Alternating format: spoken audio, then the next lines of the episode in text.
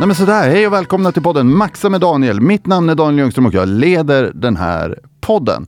Idag hörni, idag ska vi prata aktier. Och vi ska inte bara prata aktier i det lilla, utan vi ska prata aktier i det stora. Vi ska prata globala aktier. Vi ska fokusera på de amerikanska marknaderna, de internationella börserna. Och det är ju faktiskt ett superspännande område. För er som inte vet det, så utgör faktiskt den svenska börsen mer eller mindre bara drygt så 1 av värdet på det totala börsvärdet. Så, så man kan tycka att det finns många bolag i Sverige och att det är en viktig börs och en stor marknad och så vidare. Men i det stora hela är det en ganska liten marknad. Och det är därför allt fler väljer att diversifiera upp sitt sparande och inkludera utländska aktier i portföljerna också. Det finns en massa, vad ska vi kalla det då, fördelar med det. Men det finns faktiskt också risker med det. Och det är många gånger som så att man väljer att diversifiera upp sin portfölj, att sprida sitt sparande genom att köpa eh, fonder och då, eh, vad ska man säga, många gånger indexfonder, för det är ett enkelt sätt att nå den här marknaden. Men med det sagt så har det faktiskt visat sig att det börjar bli lite risk i vissa av de här indexfonderna och det ska vi prata om idag. Vi ska prata om det här med Kristoffer Johansson från Ruth Kristoffer förvaltar globala aktier där. Och det ger oss en chans att ställa frågan till han hur han jobbar med det. Med det sagt hörni, så vill jag påminna om att ingenting av det vi säger i den här podden ska uppfattas som ett råd. Det beror på att vi vet ingenting om dig som lyssnar. Och för att kunna ge råd, då måste man göra en sån här kunskapsinsamling och så kallad behovsanalys, vad jag brukar kalla för ett hälsotest liksom, så, så, man ser att du är mottaglig för den typen av rådgivning som man faktiskt kan ge. Att en fond eller vad det nu kan vara för någonting är lämplig för just dig. Här vet vi ingenting om dig som lyssnar och därmed så kan vi inte ge råd utan det är bara en allmän information. Lite intresseväckare då. Jag vill också påminna om att i det fall ni lyssnar på, på podden och blir intresserade av, av eh, de fonder Kristoffer pratar om, så hittar ni information om dem på ruthassetmanagement.com. Med det sagt hörni, varmt välkomna till dagens podd. Hörrni, ett begrepp som har blivit allt vanligare, det är begreppet The Magnificent Seven. The Magnificent Seven, det anspelar i finanssammanhang på sju amerikanska teknikbolag som har gemensamt att de alla har nått gigantiska marknadsvärderingar på den amerikanska börsen. Bolagen man pratar om det är Apple, det är Meta, det är Amazon, det är Alphabet, det är Microsoft, Tesla och ett bolag som heter Nvidia. Många, flera av de här bolagen pratade vi faktiskt om i förra podden också. Men det är de bolagen som omfattas av det här begreppet The Magnificent Seven. Nu har man faktiskt börjat prata lite grann om The Magnificent eh, Six också. Och det beror på att Tesla haft det lite tufft. Så frågan är om de är lika magnificent här och nu. Hur som helst, Microsoft då i det här fallet är värderat till strax över 3000 miljarder dollar. Jag tror faktiskt att det var 3020 miljarder dollar när jag tittade senast. Eh, och för de som investerar i exempelvis då indexfonder som följer den amerikanska börsen eller globala aktieindex så här har ju naturligtvis utveckling i de här The Magnificent Seven bidragit till att man har fått en jättefin avkastning. Och då ska man veta att en indexfond fungerar på, på så sätt att, att en indexfond följer just då ett börsindex. Och när man investerar i amerikanska börsindex så väljer man ofta att följa då ett index som kallas för Standard Poor 500. Det består av 500 amerikanska bolag. Men det som faktiskt då har hänt är att de här sju bolagen vi pratar om här, de har blivit jättestora. För de har gått upp väldigt mycket i värde, vilket bidrar till en positiv avkastning. Men de liksom särskiljer sig ganska dramatiskt från de övriga säg, 493 bolagen. Så tillvida att de här bolagen, sju bolagen, utgör nu i runda slängar 30% av index. Och med det sagt så har man helt plötsligt fått en ny typ av risk i, i, i portföljen. Helt plötsligt är ju utvecklingen i det här indexet, SP500 då, eller den indexfond man har, väldigt beroende av utvecklingen i de här sju specifika bolagen. Och då kan man konstatera att de har gått upp ganska mycket de sista åren. Nvidia, som vi pratade om förra, i förra avsnittet, har stigit med 232 procent under sista året. Microsoft har stigit med i runda slängar 50 procent och så vidare. Och det har gjort att i takt med att de har vuxit så har de fått allt större del av vad ska man säga, andelen i index. För ens andel i det här indexet, det beror på vad man har för marknadsvärde. Och då kan man konstatera att under de sista åren så har andelen gått från i runda slängar säg någonstans, eh, ja, om vi tittar 2015, 2016 någonstans däromkring. Från i runda slängar 15% till idag närmare 30 Och det är en ganska så här, dramatisk utveckling. Det här varierar lite från tid till annan. Det kanske är 25 när, vi, när du lyssnar på det här. Men ni förstår storheterna. Så går ett bolag dåligt av de här sju så kommer det få en ganska stor effekt på sparandet. Eh, tittar man på indexavkastningen för exempelvis 2023 så kan man konstatera att som grupp gick de här The Magnificent Seven i runda slängar upp med 70 procent. Standard Poor steg med i runda slängar eh, 20 procent däromkring. Men de här 493 återstående bolagen, de steg bara med 5 procent. Så rensat för de här bolagen, om vi tar bort dem i index, ja, då hade faktiskt inte den amerikanska börsen gått så bra. Men med det sagt så har alla som köpt de här indexfonderna faktiskt haft en fantastisk avkastning med, med, och det kan man väl kalla både tur och skicklighet. Men det för ju med sig risker. Vad händer om de inte går så bra? Det ska vi prata lite grann med Kristoffer om.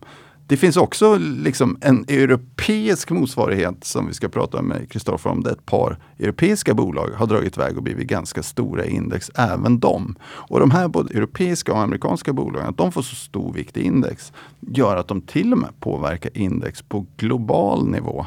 Eh, och, och, med det sagt så måste man även fundera på risken då. Vill man ha den här bolagsspecifika risken att bolag som har stigit ganska kraftigt eh, att de ska ha samma vikt som tidigare i portföljen eller ska man göra något litet aktivt val själv? Vi ska höra med Kristoffer hur han agerar. Med det sagt hörni, varmt välkomna till dagens podd. Nu tar vi och bjuder in Kristoffer till studion för att höra vad han tänker om allt det här. Välkommen till podden Kristoffer! Tack så mycket! Om, om man tar det här, Kristoffer, med de här The Magnificent Seven. Du förvaltar globala aktier. Eh, ett par bolag har vuxit sig jättestora. Eh, de får en allt större vikt i index. Hur tänker du kring det? Ja, men eh, det blir ju problematiskt på, viss, på visst sätt när de blir så pass stora. Eh, och kanske framförallt om man sitter och äger index och liknande. Eh, du får ju inte den här diversifieringen som egentligen är, är tanken när du köper ett brett index. Eh, utan det blir väldigt nischad mot några få bolag. Eh, och tittar vi idag på de amerikanska så är vi uppe och nosar på 30 procent ja. av eh, exponeringen. Då. Jag, jag, såg Nvidia och du behöver inte kommentera om syn på, på värdering och så vidare. Men jag såg att Nvidia har stigit med i runda slängar 260 procent de sista 12 månaderna och har ett P tal, alltså en värdering på i runda slängar 90. I min värld om du värderas till, till till eh, så höga P tal. Så, så, det är ofta små bolag man ser den typen av, av värderingar på. Hur kommer det sig att ett så stort bolag ändå kan få den typen av, av utveckling? Eh, nej det, det grundar sig till stor del i AI-trenden. Eh, och då har Nvidia varit tidiga på pucken. Eh, och vi har börjat prata om AI de sista åren eller året egentligen. Eh, men man ska komma ihåg att Nvidia har jobbat med det här i många, många år och folk tyckte de var lite tokiga när de lanserade. Vad ska ni ha det här till eh, från första början? Eh. De, de ligger helt plötsligt lite före och nu diskuterar man en fantastisk utveckling för många år. Ja, ja men så är det. Eh, men, men, samtidigt så pratar vi värdering där på Nvidia. De trillar ner ganska snabbt om man levererar på sina estimat eh, år mm. ett och två härifrån. Då. Ja, det bygger på att de, de ska börja tjäna pengar på riktigt och liksom öka vinsten ganska rejält. Absolut. Kristoffer, du berättade för mig att det finns ju faktiskt en europeisk motsvarighet till The Magnificent Seven också. Ja, nej men eh, Wall Street och finansbranschen älskar ju roliga ord. The Magnificent Seven, vi hade FANG, ja. eh, nu har vi The Granolas. Och, och, vad är det för något då? Ja men det är um, europe, europeiska bolag, egentligen motsvarigheten till uh, The Magnificent Seven. Uh, så att ett, ett gäng, uh, och för att vara exakt så är det 11 bolag som är de, de största i Europa. Vet du vilka de 11 är? Det vet jag. Det är GSK, läkemedel. Vi har Roche, ASML, Nestlé, Novartis, eh, Novo Nordisk, L'Oreal, Louis Vuitton, AstraZeneca, SAP och Sanofi. Man, man, kan ju säga att eh, till, till skillnad från The Magnificent Seven som är techbolag och liksom framtidsbolag i någon mening så kan man konstatera att eh, våra, våra stora europeiska bolag är allt annat än, än riktade mot det. Det är läkemedelsbolag, det är trygga bolag, det är dagligvarubolag och så vidare. Vad säger det dig att, att skillnaden ser ut på det sättet? Eh, nej men Europa har ju varit trött ganska länge, framförallt på, på techsidan. Eh, och jag, jag, tycker det är väl bara ASML som sticker ut som ett väldigt starkt teknikbolag. Eh, men, men det är inte lika företagsvänligt just när vi tittar på innovation och liknande. Det är inte alls, det går inte att jämföra med, med USA på den, på den biten. Nej. Om, om, vi tar då, hur tänker du när, när det kommer till, liksom, du angriper ändå globala aktier. Eh, du, du, har inte samma vikt, det har jag faktiskt noterat innan. Eh, hur investerar du i globala aktier? Vad är, din, liksom, vad är ditt angreppssätt? Vad är din investeringsprocess? Eh, men det bygger till största del på tema. Eh, för någonstans det, det svåra med att investera i aktier. Alla kan ju se historisk data och se att det har gått jättefint för Nvidia och liknande. Men det är framtiden, man måste gissa hur går det härifrån och framåt. Eh, och där tycker jag styrkan är att när man identifierar teman som är långsiktiga Eh, då vet du lite var du ska leta efter dina aktier. Eh, och har du då prickat rätt eller du har en, en, eh, en bra vy om ditt tema. Mm. Ja, men då får du förhoppningsvis en, en draghjälp, en underliggande tillväxtkurva som är inom hållbarhet till exempel. Då. Så, så, så egentligen kan man säga att teman för dig är ett sätt att identifiera några områden som du tror kommer växa lite starkare än andra och samtidigt också en hjälp för dig att, att välja bort att titta på en del bolag jag tror att det finns i runda slängar 50 000 bolag noterade på, på de globala börserna. Så, så då kan man säga att då får du ett lite mindre urval att jobba liksom med. Exakt. Det... Vilka är de temana du har identifierat? Eh, hållbar värld var inne och nämnde. Mm. Det är ett tema. Eh, digitalisering ett annat tema. Eh, och demografiskt skifte är vårt största tema. Mm. Vad, vad, innebär de temana och, och varför är de intressanta?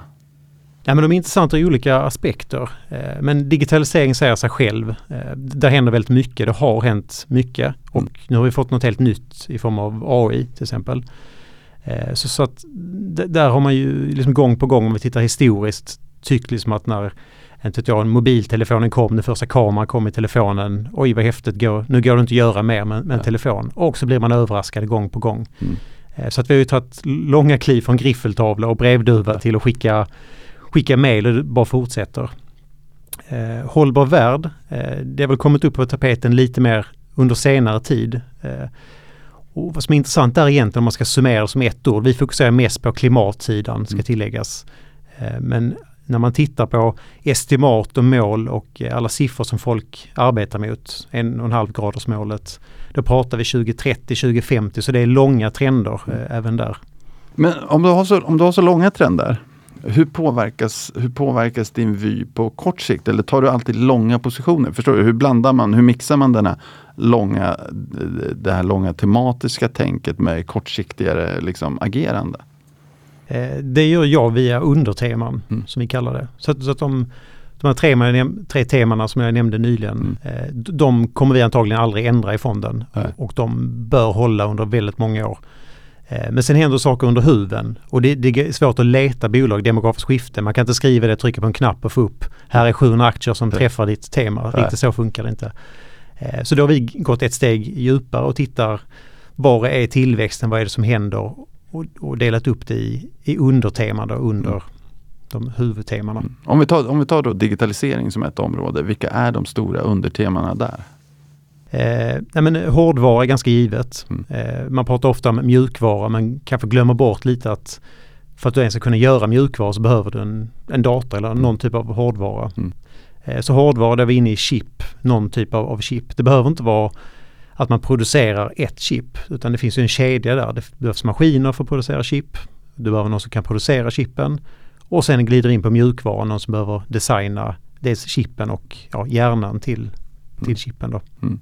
Om, om vi tar om vi tar det, om vi återknyter till, till de här, nu är vi ändå digitalisering, det är ändå hyggligt nära The Magnificent Sevens område. Hamnar du i de bolagen du också? Jag hamnar i de bolagen. Eh, de kommer in väldigt fint om vi tittar på avkastning på investerat kapital. Eh, summerar vi de här sju bolagen så har de eh, kassa som de kan betala Sveriges statsskuld. Jag tror de är tre gånger om mm. ungefär. Så det har en viss krockkudde i balansräkningen. Mm. Um, så att jag hamnar i dem. Men om vi nu tittar, uh, som vi var inne på index i början, de står väl för ungefär 29 mm. procent och det fladdrar lite men så ligger vi på 17,5. Mm. Så det finns ju andra bolag som är väldigt intressanta och inte inte lika, lika crowded eller trångt i, i dörren helt enkelt. Om vi, om vi får ta några bolag, eller om du kan ta säg, två bolag eh, som du tycker är intressanta liksom, teknikbolag som kompletterar eller exkluderar eller hur man nu ska uttrycka saken då, de här The Magnificent Seven, vart hamnar vi då? Eh, nej, jag gled ganska snabbt in eh, för ett antal år sedan på baksidan av hela den här utvecklingen. Det är jättetrevligt med att vi blir effektivare och AI kan hjälpa oss, eh, molntjänster och så vidare. Eh, men, men någonstans när allt går digitalt och vi slutar använda sedlar och liknande så följer de kriminella efter. Mm. Så vi såg ganska tidigt en radikal ökning av cyberattacker. Eh, och det, det, är liksom tråkigt i sig men det finns ju bolag som försöker lösa det här eh, och där dök det upp rätt så många eh, intressanta kandidater. Kan du exemplifiera med något? Eh, Crowdstrike är vårt största mm. datasäkerhetsbolag. Vad gör de? Eh, de gör en endpoint solution heter det. Så att de stoppar angrepp. Eh, enkelt förklarat. Ja. Så att din dator, din mobiltelefon eh, måste gå via Crowdstrikes plattform kan man säga. Så det är molnbaserat mm. system då. Jag ställer inga följdfrågor på det för jag känner att jag vet inte vart vi hamnar då. om, om, vi tittar, om vi tittar vidare då. Du, du, äger, du äger Nvidia till exempel i, i portföljen. Mm. Uh, hur, hur tänker du kring Nvidia? För det, det är ju sånt superhett bolag på alla sätt och vis. Ja, nej men det är det. Eh, man kan säga att vi var underviktade förra året. Mm. Eh, just på grund av värdering och de kommer säkert leverera starka siffror. Det, det var vi liksom inte eh, frågande emot då. Eh, men lyckas man nå, nå alla estimaten, där var det lite frågetecken mm. tyckte jag då. Mm. Och med den värderingen får vi en boom, att det går lite långsamt mm. eller eh, att det blir något bråk med Kina som är stor samarbetspartner, de säljer mycket till Kina, eh, så hade det ganska snabbt kunnat gått söderut. Men nu visar de ändå 2023 att de, de faktiskt lyckas leverera det man efterfrågar eh, mm. och lite till. Mm. Jag, jag, tänker mig att vi hänger kvar vid de här olika temana lite grann och vad de ger exponering eh, mot. Jag ser här att, att när det kommer till demografiskt skifte, då har du 35 innehav. När det kommer till digitalisering, 13 innehav. Och när det kommer till hållbar värld så har du 22 innehav. Någonting som faktiskt också eh, Europa har stuckit ut lite grann på när det kommer till, till, till demografiskt skifte och lite speciella bolag. Det är ju, är ju liksom lyxkonsumtion faktiskt. Eh, och konsumtion generellt. Vill du berätta lite om undertemat konsumtion och, och vad du ser där?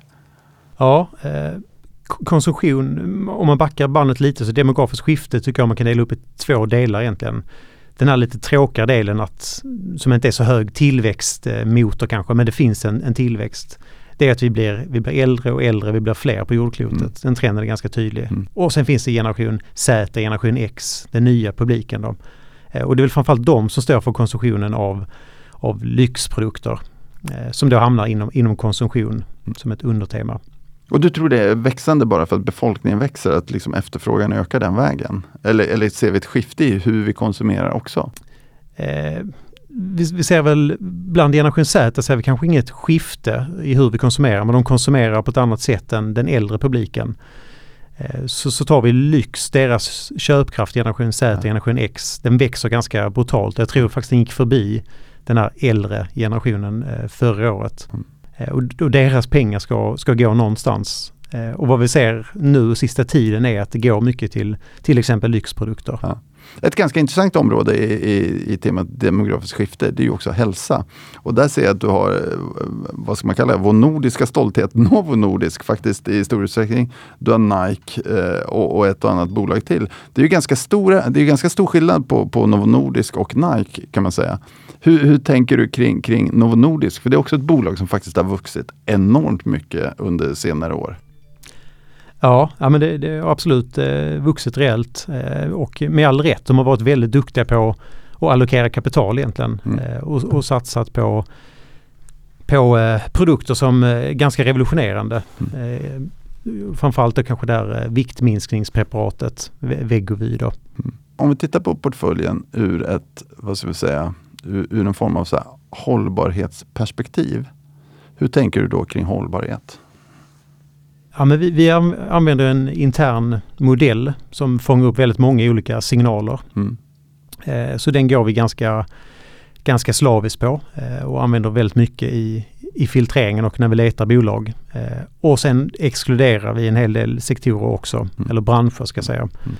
och eh, där behöver liksom inte alla bolag vara kanske topprankade idag. Men Nej. vi vill i alla fall se att, att vi har en fin resa, att man förbättrar sig eh, mm. ordentligt. Så det är det viktiga, liksom, att man åtminstone att man, att man jobbar med att utveckla sitt, sitt hållbarhetsfokus lite grann. Det tycker jag absolut. Och om vi tar värderingsmässigt då, det, det är nästa fråga eh, faktiskt som jag tycker är lite intressant och det är kanske svårt att räkna ut men eh, jag, jag, antar att du utvärderar portföljen mot typiskt sett någon form av världsindex och så vidare. Vad hamnar du när, du när du har den här typen av bolag och den här typen av spridning och den här typen av teman? Vad blir liksom värderingen på portföljen? Kan man prata om det? Mm.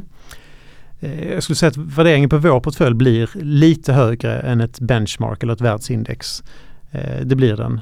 Å andra sidan då så har vi också lite högre avkastning på bolagens kapital, om uttrycker man så. Ehm, så att när vi väver med risksidan och tittar balansräkningar, hur mycket, hur mycket lån har man tagit från olika typer av investerare kontra hur mycket man genererar i vinst. Mm. Där, ligger vi lite högre då. då får du lite högre volatilitet, lite högre risk i Vi får lite högre volatilitet, det får vi. Och um, man kan väl också säga att vi får lite, lite tillväxttilt mm. kan man säga. Men med hjälp av demografiskt skifte där vi har fokuserat på ja, men hälsa och den, den här växande befolkningen och att vi blir äldre. Det kompenserar ganska fint där då. Mm. Så vi jobbar mycket med dynamiken mellan de här tre temana. Mm. Och om vi tar då aktuellt läge, för vi, vi är precis på väg ur en rapportperiod. Eh, bolagen har ju för er som inte för er som inte har läst Dagens Industri eller tittat på på, på nyheter den sista tiden varit inne i en ganska intensiv rapportperiod. Det har varit ett eh, ganska intressant för börsen hade ändå en ganska stark återhämtning under november och december och många kurser sköt iväg uppåt lite grann, vilket inte minst eh, The Magnificent Seven då visar.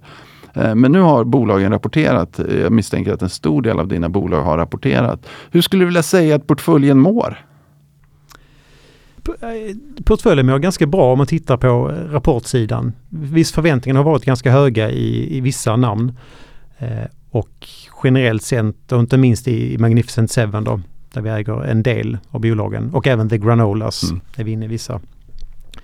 Eh, så, så, att samtidigt så vinsterna har kommit in över förväntan i snitt. Jag tror vi ligger på 75% ungefär i vår mm. portfölj som faktiskt har levererat bättre än väntat. Mm. Eh, och samma på omsättning. Så det är liksom kvalitet i den här rapportsäsongen på det viset att vi, vi får både topline, alltså omsättningstillväxt och vinsterna följer med upp. Mm. Och vinsterna, det här är ju ganska viktigt för en central punkt nu. Det, det är ju att man är lite oroad över inflationen. Eh, inflationen har ju inte bara ramlat rakt ner genom golvet som, som man kanske hoppades lite grann utan visar sig vara lite liksom, mer seg och lite återhållsam än vad man kanske ja, hoppades åtminstone i början på december, men nu börjar akklimatisera sig till. Vad ser du för risker att de här bolagen helt plötsligt börjar tappa omsättning och börjar gå sämre till följd av en lite sämre konjunktur? Se, kommenterar de kring det eller ser man någonting av det i liksom deras siffror att det skulle kunna bli vad, vad man ibland oroar sig för, det vill säga en hårdare inbromsning till följd av de höga räntorna? Eh, det, det är lite olika från bolag till bolag och sektor från sektor sektor. Då. Eh, men, men generellt sett om vi tittar på, vi äger främst stora bolag som kanske mest säljer till andra företag. Mm. Eh, och där har vi inte sett egentligen någon direkt inbromsning och inte mycket uttryck till oro heller från, från bolagens sida. Mm. Sen finns det vissa hållbarheter till exempel gått ganska svagt 2023. Mm. Kommer tillbaks lite här i början på året men det är, det är lite på paus fortfarande. Vad, vad är det som har gjort att hållbarhet haft det lite tuffare? Nej, men det, det, är ganska kapitalintensivt och det är någonting som är, om man ska vara krass, kanske nice to have eh, för många. Om man går ut och frågar någon som knappt kan, om du har problem att betala hyran eller bolånet så, så kanske du inte funderar på en, en ny värmepump i, i dagsläget för 200-300 000. Eh, så då skjuter man lite på de investeringarna. Så de har nu förlorat en del på extra då på grund av inflation och räntetrycket. Mm. Se, kommenterar de någonting att de tror att de ser lättnader i termer av räntesänkningar och så vidare? Eller är det liksom, vad som säger, det är inte, de, det är inte viktigt för dem på det sättet? Jo men det, det gör de absolut och det, där är en positiv signal tycker jag för hela temat hållbar värld. Mm. Eh, det är vårt minsta tema idag men det är också det som vi kikar mest på och tror att vi kanske kan öka upp här under året. Mm. Så att vi har haft lite signaler. Jag vet Enphase som är ett bolag som har gått väldigt svagt förra året. Eh, de är ganska tydliga signaler om att om vi inte är nära botten så pratar vi Q1, kanske Q2. Mm. Eh, så att de börjar se att orderstocken börjar byggas på. Ja. Och ja, det gäller inte samma på, tror jag, nu har vi inte fått rapporten från Nibe än till exempel då. Eh, men eh, man, man kan väl säga att efterfrågan sjönk och ehm, återförsäljare började tömma sina lager eh, istället för att lägga, lägga nya orders. Mm. Det, det, kan man ju säga, det kan man ju tillägga till lyssnarna att när det kommer till börsen så är börsen superbra på att snabbt räkna hem utveckling. Som det antyds att eh, inflationen kommer falla och vi kan sänka räntorna. Då tar man ut svängarna ganska rejält, ganska omedelbums och, och, och, och, skjuter upp kurser i höjden. Sen finns det ju en krass verklighet många gånger och det är väl det vi måste förhålla oss till här. Att det är inte säkert att alla slutar köpa snabbmat, vilket var ganska påverkande på den amerikanska inflationen den här månaden. Utan så här, det tar lite pö om pö och det är liksom inga spikraka, eh, vad ska man säga, inflationen ner eller inflationen upp eller räntor ner eller räntor upp. Utan när man tittar på en kurva över tid så är det ofta en ganska hackig kurva. Men det finns en trend där i och, och där kan man väl säga då att vad du förmedlar är egentligen att trenden går åt rätt håll. Precis, ehm, och, och där, där kan man ju, som vi var inne på innan, vi har lite tillväxt till i portföljen eh, och där kan vi jobba ganska fritt med, med våra underteman. Mm. Så det, det, här som vi har, vi har sett under tid att det gått svagt som kanske mycket inom hållbar värld. Det har gått lite snabbt på vissa ställen inom eh, digitaliseringstemat. Eh, och det har vi också skalat ner och tagit hem vinster i de fallen vi har kunnat. Och ibland skalat ner utan, utan vinst också. Ja. Och vart ökar du någonstans då? Är det, är det inom hållbar värld till exempel som du ökar din exponering för tillfället? Eh, inte än, vi har fortfarande varit säljare netto då, i hållbar värld. Eh, men i demografiskt skifte som har en mycket lugnare eh, karaktär om man säger så. Mm. Eh, där har vi liksom dragit upp hälsa till exempel. Eh, de var inte så jätteheta hälsobolagen förra året när alla vill äga teknik och AI-relaterat. Eh, så att där är en del bolag som jag tycker har blivit ganska, ganska billiga om man säger så. Eh, och som ändå levererar ja, 3-4% utdelning. Då ganska fin historik i även de bolagen. Då. Och demografiskt skifte, där har du faktiskt underhållning, konsumtion, hälsa och vardagsliv eh, som, som underteman. Jag, jag, ser faktiskt en del namn som jag eh, känner igen här lite grann. Jag känner igen Meta, eh, vilket är Facebook. Eh, jag känner igen jag vet inte hur man uttalar det. Jag vet att min fru skulle säga till mig kraftfullt, men Hermes, Hermes, vad säger man? Hermes, jag tror, jag tror inte man uttalar H. eh, Novo Nordisk, Nike, eh, Mastercard, Procter Gamble, vilket är liksom dagligvaror får man väl säga på mm. olika sätt och vis. Så du ligger lite i, i mitten på riskskalan kan man säga just nu. Ja, nej exakt. Och där vi har ökat framförallt är de här lite tråkigare bolag, om man får uttrycka sig så. Mm. Eh, du nämnde Procter Gamble, det är blöjor, det är binder mm. Eh, och även lite, lite mat och dagligvaror egentligen. Mm. Eh, tandkräm. Så, så där, där ser man ingen, inga fluktuationer egentligen i efterfrågan utan det säljer i ur och skur. Ja. Och där fick vi också en fin rapport. Så kan... att du vet när januari var slut så pratar många om att oj, Nvidia har gjort 30-40% ja. till i år.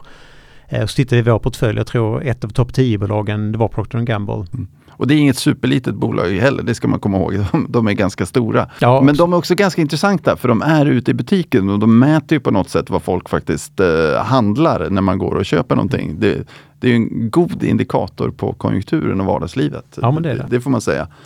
Men, men, om vi ska börja li lite sammanfatta det här. Hur ser du på, på, på framtiden? Om vi skulle träffas här om, om sex månader eller i slutet på året. Vad tror du vi har sett då? Hur tänker du dig lite försiktigt? Nu får du inte bli för specifik här. Men vad ser du för utveckling och vad planerar du för i närtid? jag har ju dragit upp aktievikten mm. Eh, generellt sett i de fonderna där vi kan jobba lite med, mm. med mandatet. Eh, och jag tror ändå det är positivt, eh, framförallt i USA där vi har vår största vikt. Eh, vi har ett val och oavsett om det är Donald Trump eller Biden eller någon annan som vinner så vinner man inga val utan att lova guld och gröna skogar. Så jag tror, även om inte det ska gynna börsen egentligen kanske, så kommer det göra det undermedvetet.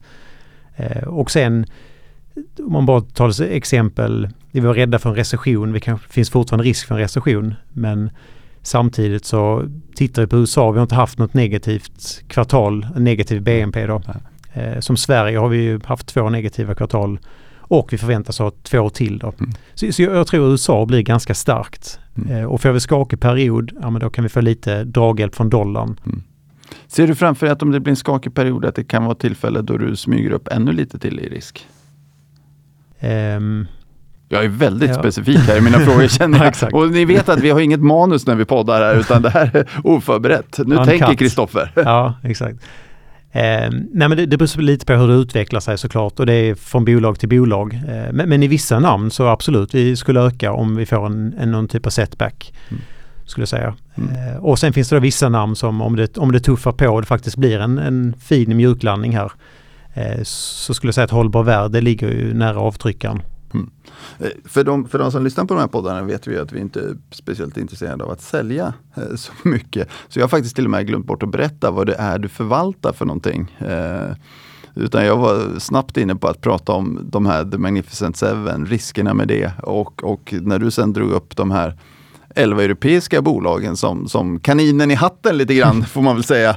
Så tyckte jag att det blev så spännande så att jag kom av mig lite. Va, vad är det du förvaltar för någonting? Eh, jag förvaltar globala aktier eh, på RUT Asset Management och det finns ju i lite olika fonder då. Eh, både lite blandfonder, lite mer defensiva och även renodlade aktiefonder. Mm.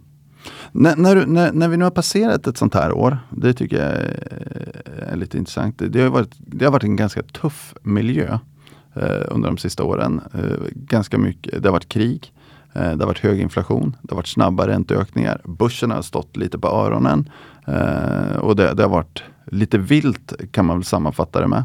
Eh, många väljer ju då att inte, vad ska man säga, titta så mycket på börsen utan man tänker så här, jag, jag håller mig borta från det här och låter min portfölj ligga tills det går över. Du tvingas vara aktiv och du tvingas eh, liksom jobba med det här och du tvingas eh, höra folk säga att det borde gå bättre. Hur har det varit för dig och hur, hur, hur, vad är dina tankar om de åren som har varit? Eh, Nej, men det, det har varit eh, volatila år sista tiden. Eh, får man säga. Och många, mycket att parera om man säger så. Eh, men, men samtidigt så vi ser ju alltid portföljen som en, som en helhet som byggs upp av enskilda innehav. Eh, och det kan vi mäta ganska, ganska fint och i mitt fall så gör jag det på temanivå. Eh, just att försöka parera eh, risken då så vi, vi ser hur mycket. Och som jag var inne på demografiskt skifte tar vi 2023 så tror vi landar på ungefär 10% i volatilitet. Så det är ganska mycket lägre än, än index då. Mm. Eh, Så att vi, vi har fått jobba ganska, ganska aktivt med vikterna och även byta ut ganska mycket bolag. Så tittar vi 2020-2021 där kunde man ha bolag med lite mer tillväxttilt, lite svagare balansräkning eh, i början av perioden. Så, så där har vi fått göra en ganska kraftig omställning när hela makromiljön Mm. flyttades. Och vår vi nu är att vi ska inte ner till nollränta igen utan vi, vi kanske landar på 2-3% i någon typ av normal räntenivå. Då. Vad ser du framför dig för typ av börs? Vad är det för typ av börs du liksom planerar för? Eh, Nej, nej men nu eh, planerar vi för en ganska, vi skjuter ganska brett om man säger så. Eh, Och vi har dragit lite åt det defensiva hållet på vissa ställen då. När vi har ökat upp demografiskt skifte, hälsa, vi får lite utdelning till exempel. Mm. Eh, Men, eh, eh, samtidigt, det är ju ändå megatrender vi, vi pratar om som digitalisering. Där, vi har ju sålt mycket för att hålla vikten i schack. Mm. Eh, Och hade vi inte gjort det så hade det varit ett betydligt större tema i portföljen. Mm. Som förra året så tror jag vi fick 68% avkastning på digitaliseringstemat. Så att eh, vi har varit aktiva säljare men det är inte för att vi inte gillar bolagen. Utan för att det har gått så pass bra. Det har gått så pass bra. Det, det är ju superintressant att ett sånt tema kommer i en sån här miljö som, som har varit lite, lite osäker. För normalt sett så brukar man ju prata om att eh, teknik, tillväxt och så vidare ska bromsa in lite mer när, när konjunkturen bromsar in. Men här frikopplades lite grann teknik från konjunkturen och blev liksom någonting som inte påverkades av konjunkturen. Och vi ser framför oss AI-trenden, elbilstrender och vad det nu kan vara för någonting.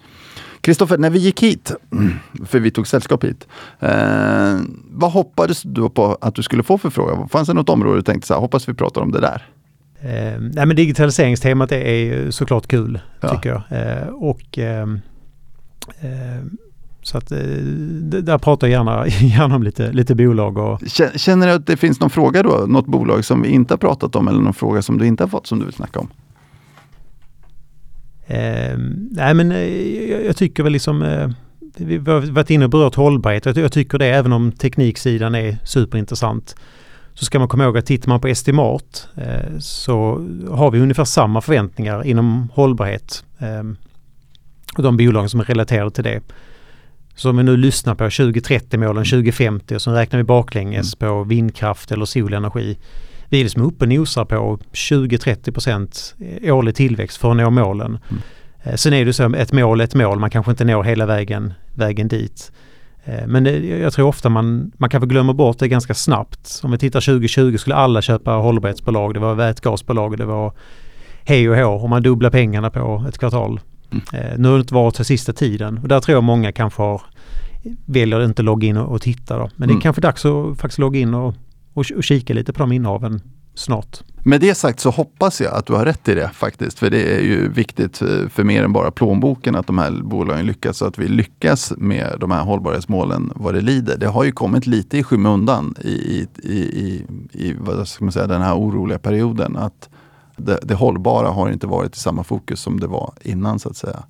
Kristoffer, det var supertrevligt att podda med dig och för ni som lyssnar, vi tackar för intresset och i nästa vecka så har vi faktiskt en superspännande gäst som vi har bokat in redan nu. Jag vet faktiskt till och med vem, vem gästen kommer vara veckan efter. Så att eh, det kommer vara precis lika intressant. Så missa inget avsnitt hörni. Vill ni vara med på vårt nyhetsbrev eh, då ni får lite highlights och ett mail med podden levererat direkt till er inbox så skickar ni ett mail till maxa.maxen.se. Hörni, ha en fantastisk tid tills vi hörs nästa gång. Tack ska ni ha.